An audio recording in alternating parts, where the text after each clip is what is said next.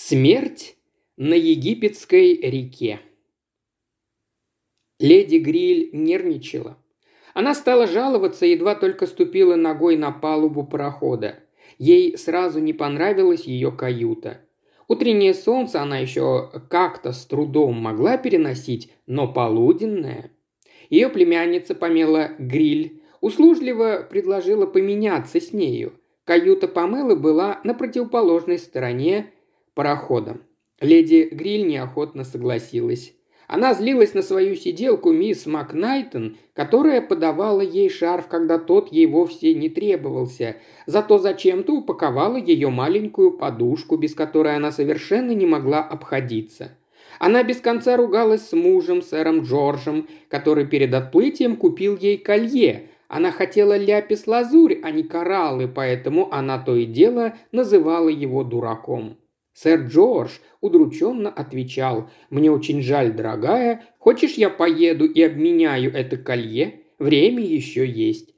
Она не поносила разве что одного Бевила Уэста, секретаря мужа, потому что этого никто не мог бы сделать. У него была совершенно обезоруживающая улыбка, поэтому ярость леди Гриль изливалась исключительно на переводчика, невозмутимого, вальяжного, модно одетого джентльмена.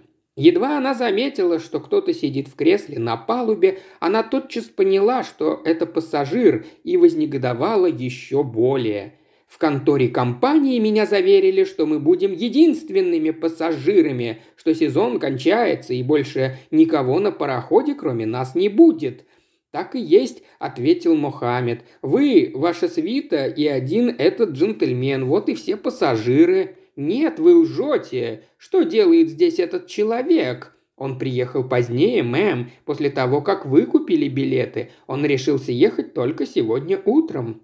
Это злоупотребление доверием, вы не находите? Все будет отлично, мэм. Он очень любезный джентльмен, очень спокойный и обходительный. Вы идиоты, ничего не понимаете в людях. «Где вы, мисс Макнайтон? Ах, вот вы где! Сколько раз вам повторять, чтобы вы все время были около меня? Мне в любой момент может стать дурно. Отведите меня в мою каюту, дайте мне аспирин и не позволяйте Мохаммеду приближаться. Он только и знает, что повторять, как попугай, все хорошо, все хорошо, хоть лопни». Мисс Макнайтон, женщина лет 35, высокая, довольно привлекательная брюнетка, не говоря ни слова, предложила руку леди Гриль. Она проводила свою подопечную в каюту, удобно устроила в постели, обложила подушками, дала таблетку аспирина и терпеливо продолжала выслушивать ее жалобы. Леди Гриль было далеко за сорок. С 16 лет она во всей полноте ощутила на своих плечах груз огромного состояния и вышла замуж за благородного сэра Джорджа, разорившегося за 10 лет до вступления в этот брак – это была высокая, с красивыми чертами лица дама, однако всегда не в меру раздраженная, постоянно пребывающая в дурном настроении. Морщины и неумеренное употребление косметики подчеркивали разрушения, причиненные временем и дурным характером. Волосы ее постоянно меняли цвет, то обесцвечивались, то красились хной разных оттенков, что сделало их сухими и ломкими – она одевалась нарядно, соблюдая последнюю моду, однако, впадая в крайность, носила чересчур много драгоценностей. «Скажите сэру Джорджу», – заключила она, когда приготовления ко сну закончились, а мисс Макнайтон выслушивала последние наставления, «что он просто обязан выгнать этого человека. Мне нужен покой после всех этих переживаний». «Хорошо, леди Гриль», – покорно ответила сиделка и вышла из каюты. Нежеланный пассажир по-прежнему сидел на палубе, он повернулся спиной к Луксору и рассматривал позолоченные заходящим солнцем холмы, возвышавшиеся над купами деревьев. Мисс Макнайтон мимолетно бросила на него испытывающий взгляд и прошла в салон. Она увидела сэра Джорджа в курительной комнате. Он держал в руке колье и как-то очень озабоченно его разглядывал. «Как вы думаете, мисс, понравится оно моей жене?» «Оно восхитительно», – ответила сиделка. «По-вашему, мисс, на сей раз мадам будет довольна?» «Не думаю, сэр Джордж, ведь ей ничего не нравится. Мадам специально послала меня к вам с поручением. Сделайте все, чтобы тот посторонний пассажир на палубе сошел как можно скорее». Сэр Джордж состроил гримасу недовольства. «Как же вы полагаете, я могу это сделать? Что я ему должен сказать? Какой-то абсурд!» «Конечно, думаю, это невозможно», – посочувствовала мисс Макнайтон сердечно. Просто скажите, мадам, что у вас нет никакой возможности это сделать. Думаю, этого будет вполне достаточно», – ласково заключила она. «Вы так думаете, мисс?» У него был такой подавленный вид, что сиделка сочла нужным добавить еще более нежно. «Не принимайте близко к сердцу всего этого, сэр. Это все от нездоровья. Вы считаете, леди Грилли в самом деле больна?» Лицо сиделки вдруг помрачнело, и голос странно изменился. «Да, я... я беспокоюсь за нее, сама не знаю почему. Но вы не расстраивайтесь, не надо, все наладится». Она ласково улыбнулась и ушла к себе. Тут же в курительной появилась Памела, свежая, румяная, непринужденно державшаяся, вся в белом. «Привет, дядя!» «Привет, крошка!» «О чем это вы тут толкуете с Мак? Какая прелесть, дядя, это колье!» «Я рад, что тебе понравилось. Как, по-твоему, твоя тетя разделит твой восторг?» Она не способна восхищаться чем бы то ни было. Вы же знаете ее. Не могу понять только дядя, и зачем вы на ней женились?» Гриль ничего не ответил.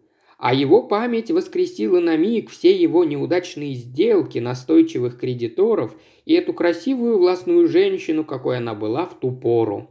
«Бедняжка», – только и сказала племянница. «Полагаю, вы не могли поступить иначе, но она устроила вам нелегкую жизнь. С тех пор, как жена заболела, начал было сэр Гриль.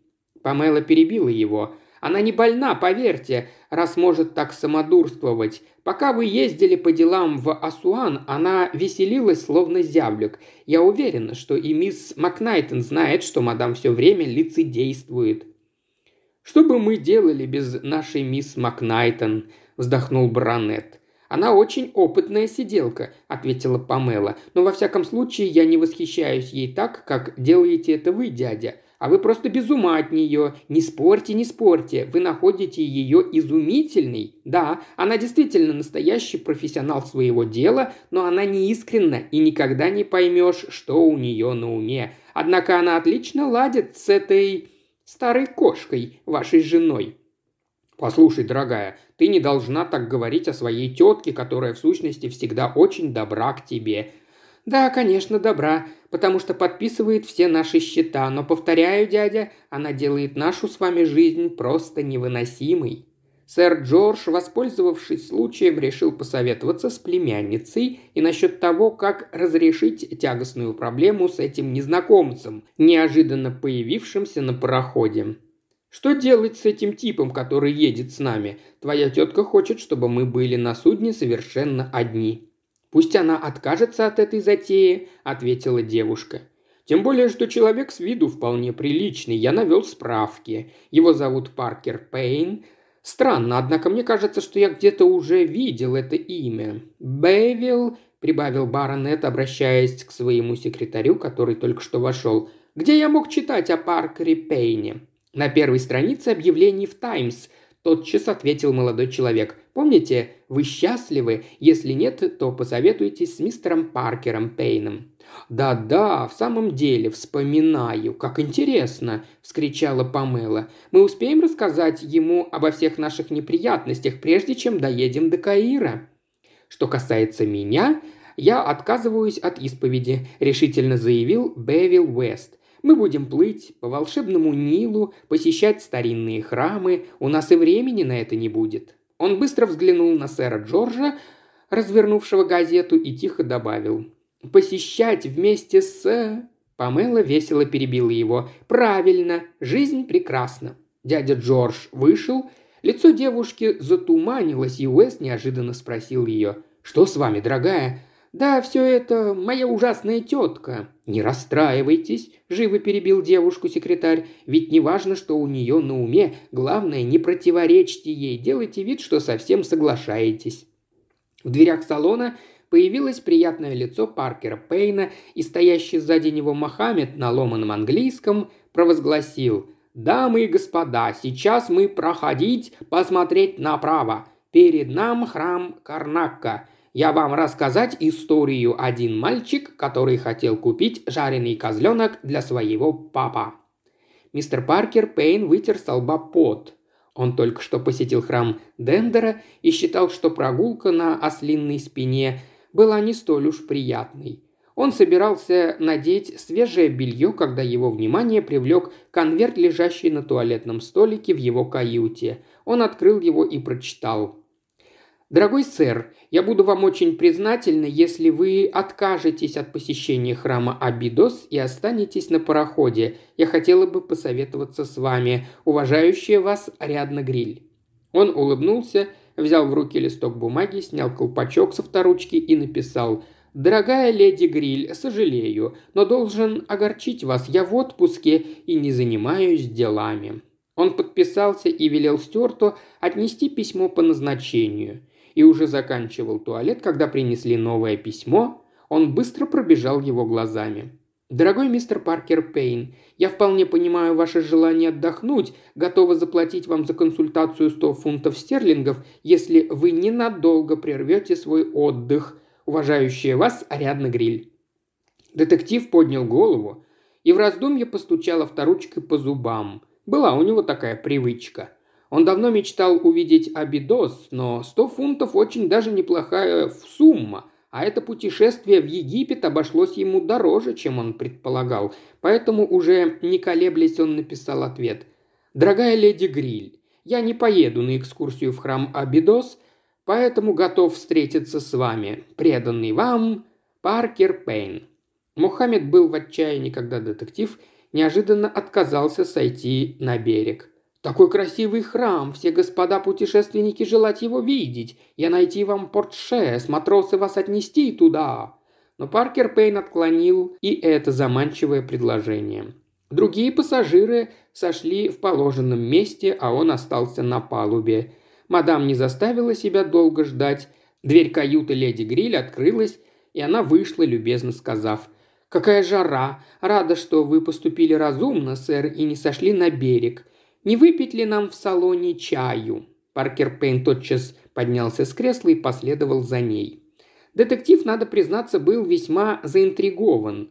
Усевшись за столик, они поговорили о том о сём. Было видно, что его клиентка не знала, с чего начать и как подступиться к сущности дела. Наконец она глухо произнесла. «Я должна, сэр, сделать очень серьезное признание. Надеюсь, вы все понимаете». «Конечно», – кивнул детектив в ответ. Она замолчала, тяжело задышав. Он терпеливо ждал. «Я хочу знать. Мне кажется, мой муж, сэр Джордж Гриль, подсыпает мне что-то в еду регулярно, желая меня отравить». Паркер Пен не ожидал услышать ничего подобного, поэтому не в силах был скрыть удивление. «Тяжелое обвинение, мадам. Я не дура и не вчера родилась на свет. С некоторых пор у меня появились подозрения. Каждый раз, когда муж ненадолго уезжает из дому, я чувствую себя прекрасно. Еда не причиняет неудобств, и у меня не бывает слабости. Должно же быть этому объяснение. То, что вы сказали, очень серьезно, леди Гриль, но я не полицейский, если угодно, я более специалист по сердечным делам». Она в нетерпении перебила его. Не думаете ли вы, что я неуравновешенная? Полицейский мне не нужен, потому что я способна защищаться сама, но я хочу знать. Во мне нет злости, я всегда честно поступаю с теми, кто со мной искренен. После свадьбы я не только заплатила все долги своего мужа, но и не оставила его без средств к существованию. Паркер Пейн не мог посочувствовать баронету. «Что касается малютки», – продолжала леди, его племянницы, то я оплачиваю ее туалеты, развлечения и все, что ей только захочется купить. В ответ я прошу только одного – немного благодарности». «О, мадам, как говорится, насильно мил не будешь», – улыбнулся Пайн. «Да бросьте вы, ладно, это детали. Давайте перейдем к делу. Откройте мне всю правду, когда я буду знать...» Паркер Пейн взглянул на леди Гриль. «И что вы, мадам, сделаете, когда узнаете ее?» Она сжала губы. «Это уж мое дело». Ее собеседник недолго помолчал, потом как-то нерешительно произнес. «Извините меня, леди Гриль, за то, что я вам сейчас скажу. Мне кажется, вы не вполне откровенны со мной». «Не смешно ли это, сэр? Я объяснила вам, что хочу знать всю правду. Да, но для чего она вам?» Их взгляды встретились. Леди Гриль первой опустила голову. «Мне кажется, это и без слов ясно», – прошептала она. «Нет, потому что вы что-то не договариваете, ведь так? Чего же?» «Давайте, мадам, расставим все точки над «и». Чего вы, в конце концов, хотите? Чтобы ваши подозрения оправдались или оказались ошибочными?» «Сэр!» – леди Гриль негодующе поднялась. «И все же вы мне не ответили, мадам». «О!» Ей, казалось, не хватало слов, чтобы выразить то, что ее так волнует, поэтому, ничего не объясняя, она поспешила выйти. Оставшись один, Паркер Пейн погрузился в раздумье и даже вздрогнул, когда какое-то время спустя кто-то сел напротив него. Это оказалась мисс Макнайтон. «Что-то вы рано вернулись с прогулки», – заметил детектив. «Я сказала, что у меня мигрень и вернулась одна». Она немного поколебалась и нерешительно спросила. «Вы не знаете, сэр, где леди Гриль?» «Пошла недавно к себе в каюту, думаю. Разве вы вернулись не из-за нее?» «Нет, сэр, я хотела поговорить с вами». Паркер Пейн был очень удивлен таким ответом. Он считал, что сиделка леди Гриль принадлежала к тому типу людей, которые без посторонней помощи разрешают свои жизненные затруднения. Однако мисс Макнайтон добавила – с тех пор, как мы на борту этого парохода, я, с вашего позволения, сэр, приглядываюсь к вам. Мне кажется, что у вас большой жизненный опыт и великолепные способности логически мыслить, поэтому мне так нужен ваш совет. Однако, думаю, мэм, вы не из тех женщин, которые нуждаются в чьих-либо советах. Вы привыкли полагаться только на саму себя». «Вообще-то, да, вы правы, но тут особый случай». Мисс Макнайтон снова замялась. «Я никогда не говорю о больных, за которыми ухаживаю, но сейчас считаю себя обязанной это сделать. Видите ли, сэр, когда я уезжала из Англии с леди Гриль, все было очень просто. Моя клиентка чувствовала себя превосходно, но, как случается нередко, Лишнее свободное время и деньги выбивают ее из колеи. Если бы ей нужно было ежедневно мыть полы или ухаживать за пятерыми ребятишками, она бы была куда здоровее и счастливее. Паркер Пейн согласно кивнул. В больнице нередко попадает множество людей, воображающих себя нездоровыми, и леди Гриль находит удовольствие в жалобах на постоянное недомогание. Моя роль сиделки, вы понимаете, не перечить ее причудам, поступать тактично и радоваться путешествию. Вы рассуждаете, мисс, очень разумно. Да, но в последнее время все очень изменилось. Сейчас страдания леди Гриль вполне реальны. Что вы хотите этим сказать? Я начинаю думать, что ее кто-то систематически травит. И давно вы это заметили?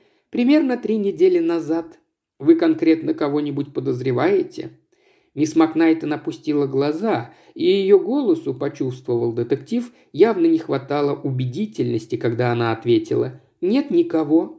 «А я, напротив, полагаю, что вы подозреваете сэра Джорджа Гриля». «Нет-нет, я не могу подозревать его. Это такой тихий, безобидный человек, невозможно и представить его в роли хладнокровного отравителя».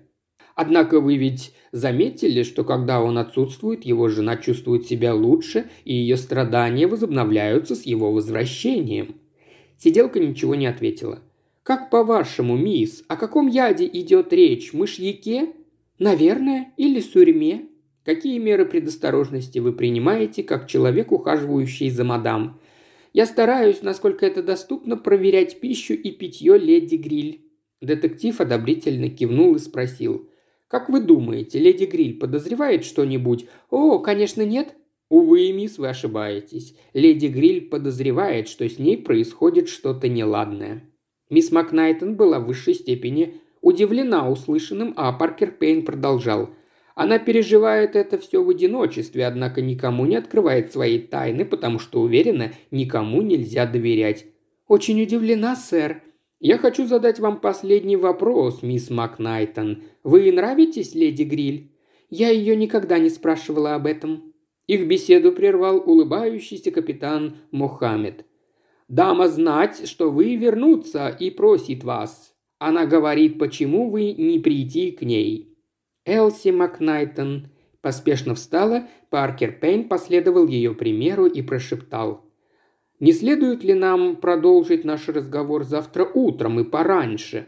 «Да, обязательно, сэр. Леди Гриль встает довольно поздно, теперь я буду вдвойне внимательна к ней». «Думаю, что и она тоже будет осторожнее».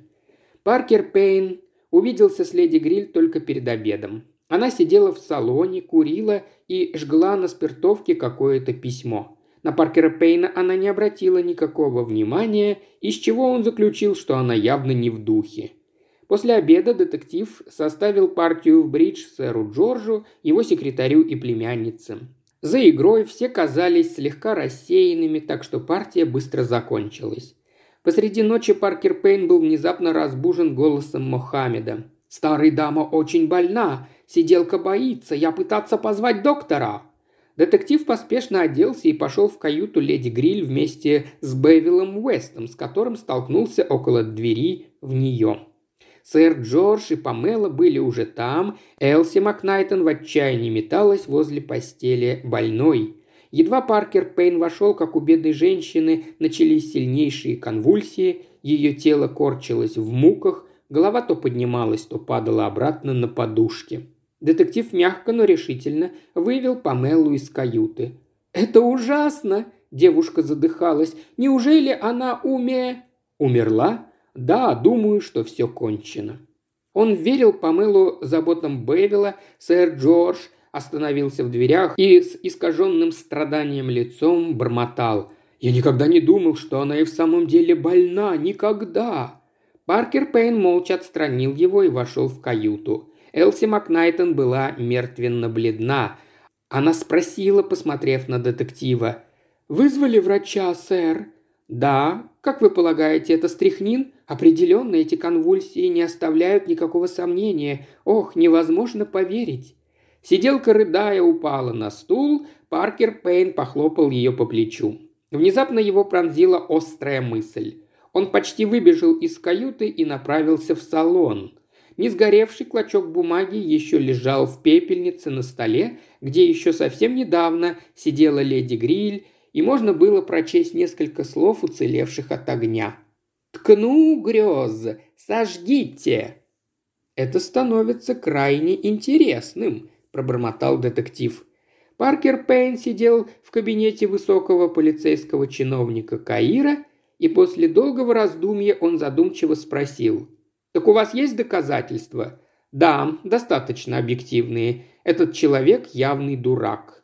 «Я не считаю сэра Джорджа светочем мудрости, однако...» «Вот именно. Итак, еще раз все по порядку. Леди Гриль попросила чашку бульона, сиделка принесла его, но леди потребовала, чтобы туда добавили еще и бренди. Ее муж, сэр Джордж, пошел за бутылкой, а через два часа леди Гриль скончалась со всеми признаками отравления стрихнином. Один пакетик этого яда находят в каюте сэра Джорджа, другой в кармане его смокинга – «Достаточно доказательные улики», – воскликнул Паркер Пейн. «Откуда же взялся яд?»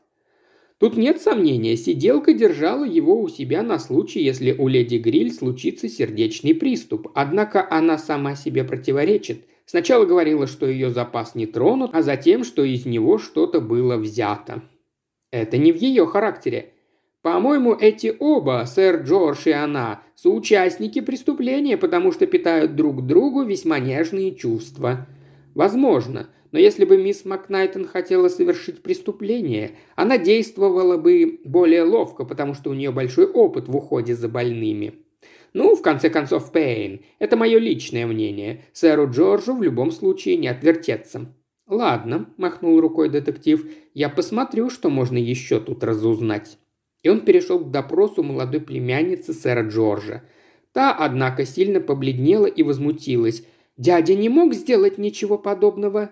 «Тогда кто же, как вы думаете?» «Знаете, думаю, тетя сама наложила на себя руки. Она была очень странной в последнее время и представляла себе всякие небылицы». «Какие же, например?» «Ну, например, что Бевил в нее влюблен, тогда как мы с ним помолвлены». «Я угадал это с самого начала», – улыбнулся Паркер Пейн. Это являлось плодом ее воображения. Думаю, она сердилась на моего бедного дядю и выдумала всю эту историю об отравлении. Рассказала ее вам, мистер Паркер, потом подложила стряхнин в его каюту и в карман, а сама его приняла. Вполне правдоподобная версия, не так ли? Да, однако не думаю, что леди Гриль могла это сделать. Это не в ее характере. Но ее идея, она подозревала. А теперь мне хотелось бы поговорить с мистером Уэстом. Молодой человек оказался в своей каюте и охотно отвечал на все вопросы Паркера Пейна. Не хочу выглядеть пижоном, но поверьте, леди Гриль, она была от меня без ума, поэтому я и не осмеливался признаться ей, что давно люблю Памелу. Она тотчас же заставила бы сэра Джорджа выгнать меня вон. Значит, вы полагаете, что леди Гриль узнала правду? Возможно, что и так. Нет, полагаю, существует и другая версия. Паркер Пейн подумал с минуту. Исповедь будет предпочтительнее, сэр Уэст. Вы изложите все здесь. И он протянул секретарю ручку и лист бумаги. Бэйвилл ошеломленно поглядел на него. «Что вы этим хотите сказать?» «Только то, мой бедный мальчик, что я знаю все», — сказал детектив почти отеческим тоном. «Вы ухаживали за старой дамой, а потом влюбились в ее красивую, но бедную племянницу. И вы составили с ней план медленно отравить пожилую леди, и симптомы отравления примут за приступы гастроэнтерита. Иначе говоря, обвинят мужа, так как вы были достаточно ловки, чтобы совместить совпадение этих болезненных симптомов с его присутствием. Потом вы узнали, что у бедной женщины появились подозрения и что она говорила о них со мной. Необходимо было торопиться. Вы похитили стряхнин из запасов мисс Макнайтон, подложили яд в каюту сэра Джорджа и его карман, затем насыпали смертельную дозу в обладку и послали леди Гриль с письмом, в котором предлагали принять ей таблетку грез. Весьма романтическая идея. И леди примет эту таблетку, когда сиделка выйдет из ее каюты и не будет свидетелей. Но вы совершили одну ошибку, мой мальчик. Бесполезно просить женщину сжигать некоторые письма. Она никогда этого не сделает. Все эти очаровательные письма теперь у меня, включая и то, в котором вы говорите о таблетке грез. Лицо Бевила Уэста позеленело, и он стал похож на крысу в ловушке. «Проклятье!» – процедил он сквозь зубы. «Вы, значит, в курсе всего, проклятая ищейка!» Детективу Паркеру Пейну удалось избежать нападения только благодаря свидетелям, которые стояли за неплотно прикрытыми дверями. И вот детектив снова совещался со своим другом, высоким чиновником в Каире. У меня не было ни малейшего доказательства, кроме полусожженного обрывка письма леди Гриль. Но мне хватило и его, чтобы прийти к определенному выводу и преподнести этому негодяю. И представьте, это сработало. Леди Гриль сожгла все его письма, но он-то этого не знал. Странная была женщина. Когда она впервые заговорила со мной, я был весьма заинтригован. В сущности, леди хотела заставить меня сказать уже тогда, что ее травит муж, потому что собиралась оставить его и уехать с молодым Уэстом. Но она хотела, чтобы все выглядело честь по чести. Любопытная натура, скажу я вам. «Бедная девушка, племянница сэра Джорджа, будет страдать», – вздохнул чиновник. «Утешится», – холодно успокоил его Паркер Пейн. «Она еще очень молода, но мне хочется, чтобы сэр Джордж тоже испытал немного счастья, пока не поздно. Десять лет с ним обращались как с последним нищим. Теперь, надеюсь, Элси Макнайтон круто изменит его жизнь». Детектив улыбнулся и добавил. «Я хочу поехать в Грецию инкогнито. Нужно же мне, в конце концов, по-настоящему несколько дней отдохнуть. Еще больше аудиокниг в исполнении Ильи Кривошеева на Boosty и ВКонтакте. Все ссылки в описании –